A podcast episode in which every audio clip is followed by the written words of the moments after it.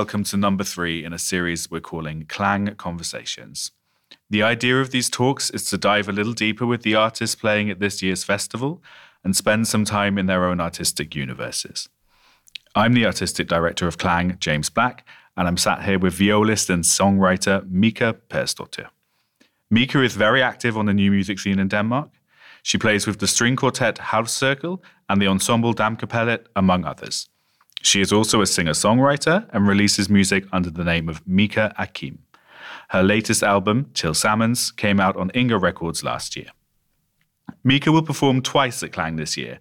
First, with Damkapellet playing Huja Ingen Hauses, a modern ceremony at Statens Museum for Kunst on the 7th of June. Then, on the 9th of June, she will perform a solo concert consisting of Hannes Seidl's The Flexibility of the Fish alongside her own music. Hi, Mika. Hi. Hi. I want to start with talking about the solo concert. Yeah. Because it's a, the model for collaboration is a bit unusual. Because what normally happens is that people approach us for collaboration and they bring some repertoire they want to play. But we approached you. Yeah. so we asked you to perform this Hannes Seidl piece, The Flexibility of the Fish. Um, how did you respond to this request? uh, I thought it was super interesting in many layers um, because, yeah, because of this. Um, I mean, this piece is um, it's kind of a piece for um, the idea of a songwriter, like playing, in this case, the viola and singing, and also having a kick drum, like you know, street, like standing on the street, kind of. Uh, like Busking. busking, uh, uh, like looking like a busker, like or busking. Yeah. Uh, but um, then the music is uh, like, I mean, not like uh, like this typical song. No. it's a, a contemporary piece um, um, about masculinity. I don't know. It was super interesting in many layers because I'm um, because I'm uh, doing. I'm a songwriter, but I'm also interpreting contemporary pieces. Um, so I thought it was like, yeah, just that the first starting point of that combination of doing my own songs, but also doing this contemporary piece, which has this like approach of being a songwriter, but um, it's kind of complex and also a bit like, yeah. Um, and also like the challenge of um, um, playing a piece with like I, I love kind of this like challenges with like ah play the drum play the viola and sing and like poof, poof, poof. Yeah, you're doing all three at the same yeah time it's quite very a lot. active yeah yeah. which How's really- that been? How has it been preparing it? um I mean it's pretty crazy to like uh, to but I, I'm enjoying it a lot because it's like uh, this kind of like yeah feeling like a drummer with uh, like managing the different um, techniques at the same time or like being very body like embodied you have to like have it in your body Yeah. Do you approach? Do you normally approach music in this body way? yeah i think this is super important for me always to feel um, um, really connected to what i'm playing like also yeah embody it Yeah. So connected it in what way? Just physically, or also mentally, emotionally? yeah, finding like my um, way into like my emotions in it like or what emotions i can get out of it so this piece is pretty like i would say um, punk punky or like punk like Yes, yeah. very like i mean there's this like slidey like um very like quarter tones and like the viola is kind of like the whole piece through playing this like minimalistic like like sliding and like pretty rhythmical but still like very like like atonal um so there's like some frustration and some punky like fuck it vibe Punky fuck it, right? i feel yeah, I really. and then with well the put. and then with the drum like poof, poof, Mm-hmm. and then like there's uh, so this piece is about like masculinity in different ways. So he's been using like text and lyrics and poetry from different angles. Um i mean as the title flexibility of the fish which is about like this fish that uh, are gender fluid uh, that can switch between gender like I don't know, feeling the freedom of gender and not like we're all raised in this like norms of uh, and we we um, we get it from our like in generation after generation. It takes so slow to develop this kind of norms of gender roles. Uh, so this piece is about this, I would say, also, which is also kind of mm, yeah. There's a lot of frustration in this theme Yeah. as well Yeah. and um, this was the other way why it was super interesting for me because in my own song songwriting i've been um, also writing a lot about um, my first album was about this with the theme of uh, to my body.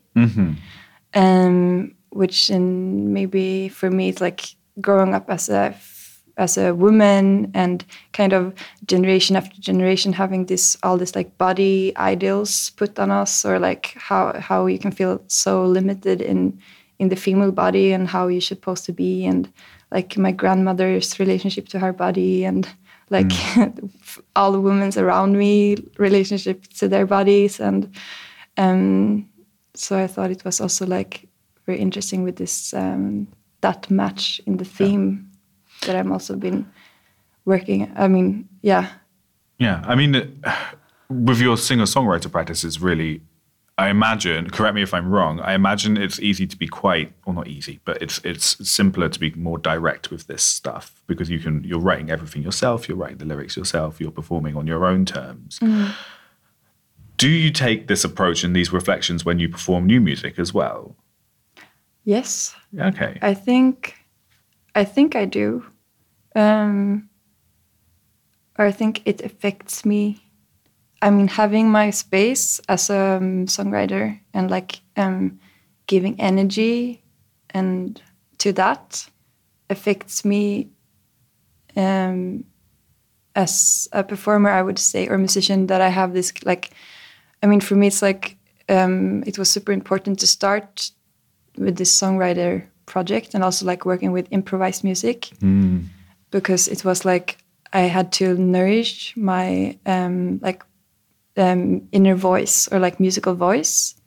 And if I'm giving that a lot of energy and like making that grow and taking like time for that, uh, when I perform other people's music, I'm closer to my own voice and I can like go somehow come closer to that piece yeah. because I have the connection to my own voice. Yeah. So I thought, I mean, because I had this like classical studying background, which is very like not focused on No. having uh, uh, like you are listening to your inner voice or Mm-hmm. your musical inner voice. is like the opposite. Like you shouldn't listen No. to it. I was told like, no, don't listen to your inner voice. Like first you have to do like play this Mozart in the way you should, like uh, by the book, and then maybe when you're like a, the top soloist, then you can start having a voice. So the top soloists get their inner voice, and everybody else does what the top soloist says or yeah, what the teacher exactly. says. But I'm like, but if I'm gonna go all the way to become this top soloist, I'm not gonna have a inner voice anymore because this is a thing you have to like practice Yeah, and spend nurture. time with to nurture to make it grow, and otherwise you lose contact with it. Mm-hmm. So I think. Mm, I don't remember your question. No, no, keep going. I mean, I have another question. Is that I mean, yeah, did, but it was yeah. So I think this is yeah to nurture that part and uh, as but still being a performer performer of other pieces. I feel yeah. I think this was you what you're asking Mm-hmm. about like then how that affects me when I play other people's music and I think yeah. I mean for me it's just always been some kind of a goal. I know it sounds very vague to be like I want to be free. uh, I want to feel free, but I, because it's like so like huge. Yeah. I want to be free, but, but the hugeness is kind of the point. Is that yeah. you get to decide what that meaning is. yeah, and like how, how that feels to feel free. Mm. Yes. because like we're never free. Like there's always something that like in the way of from being free or feeling free, but like the feeling. I mean, I'm always striving to to feel free somehow, and I think this helps. And then maybe also with my song about like freeing, like the songs to my body was kind of a healing journey, um, which is also freeing um, Yep. from some um, history of Past, mine, yeah. the past personal journeys, and like healing yeah some kind of healing that i mean my relationship to my own body and like then i feel more after that journey i feel more free and like also the approach something with m- the mentality of approaching um, which is also like yeah a whole thing. I don't know. From the- It's a huge task you've undertaken here. it's a really, I mean, you you mentioned um, these gender roles coming down from generation to generation. yeah So you not only have to heal yourself, somehow you also have to heal all of that as well. Um, it's a lot of work. it's a li- it's a lifetime's task, and it's never really done. no But do you view your music in any sense as part of this practice?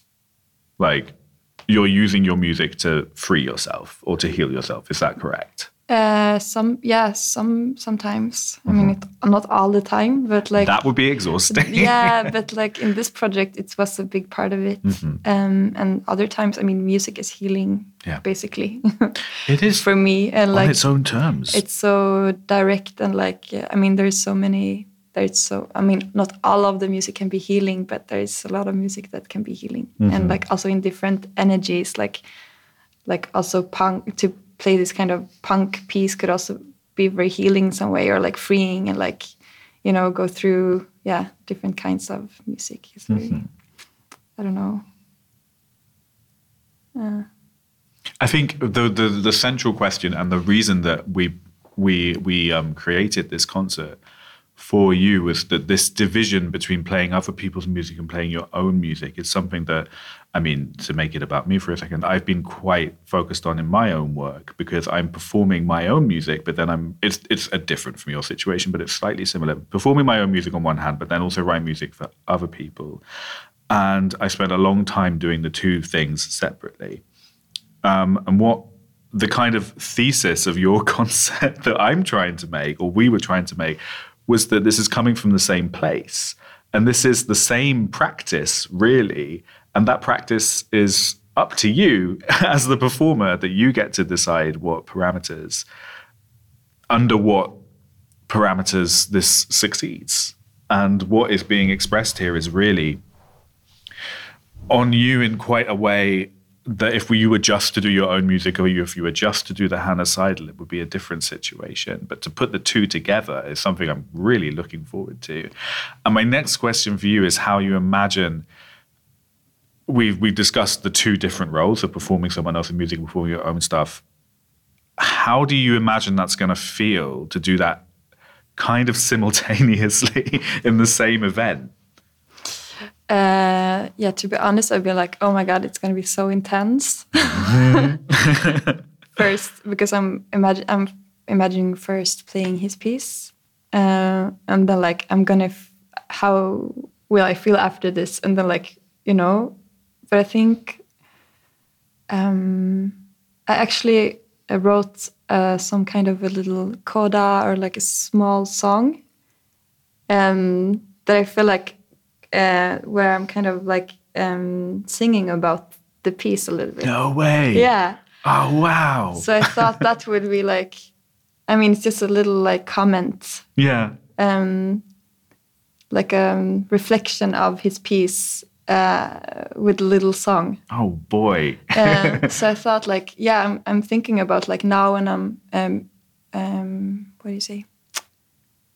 Um, practicing or preparing myself for doing it i'm i'm trying to kind of um not only practice his piece but then also play a little bit of my song or like you know to feel this like uh, switching between and like somehow like Yeah. getting used to like that it's in both like it's me doing it or it's not like a separation like the huge separation but then i think i mean yeah i think it's gonna be interesting it's gonna be interesting to try it out really, I'm really, Yeah. really curious about how this concert's going. And probably I'm I know it's gonna going to be be- fantastic. to be i'm clear. probably gonna be kind of like because the piece is pretty intense Mm, and i th- i think i will be kind of like yeah. afterwards and i think this state is a good state of playing my own songs Yeah. because i'm gonna be like very relaxed um, maybe a bit sweaty, like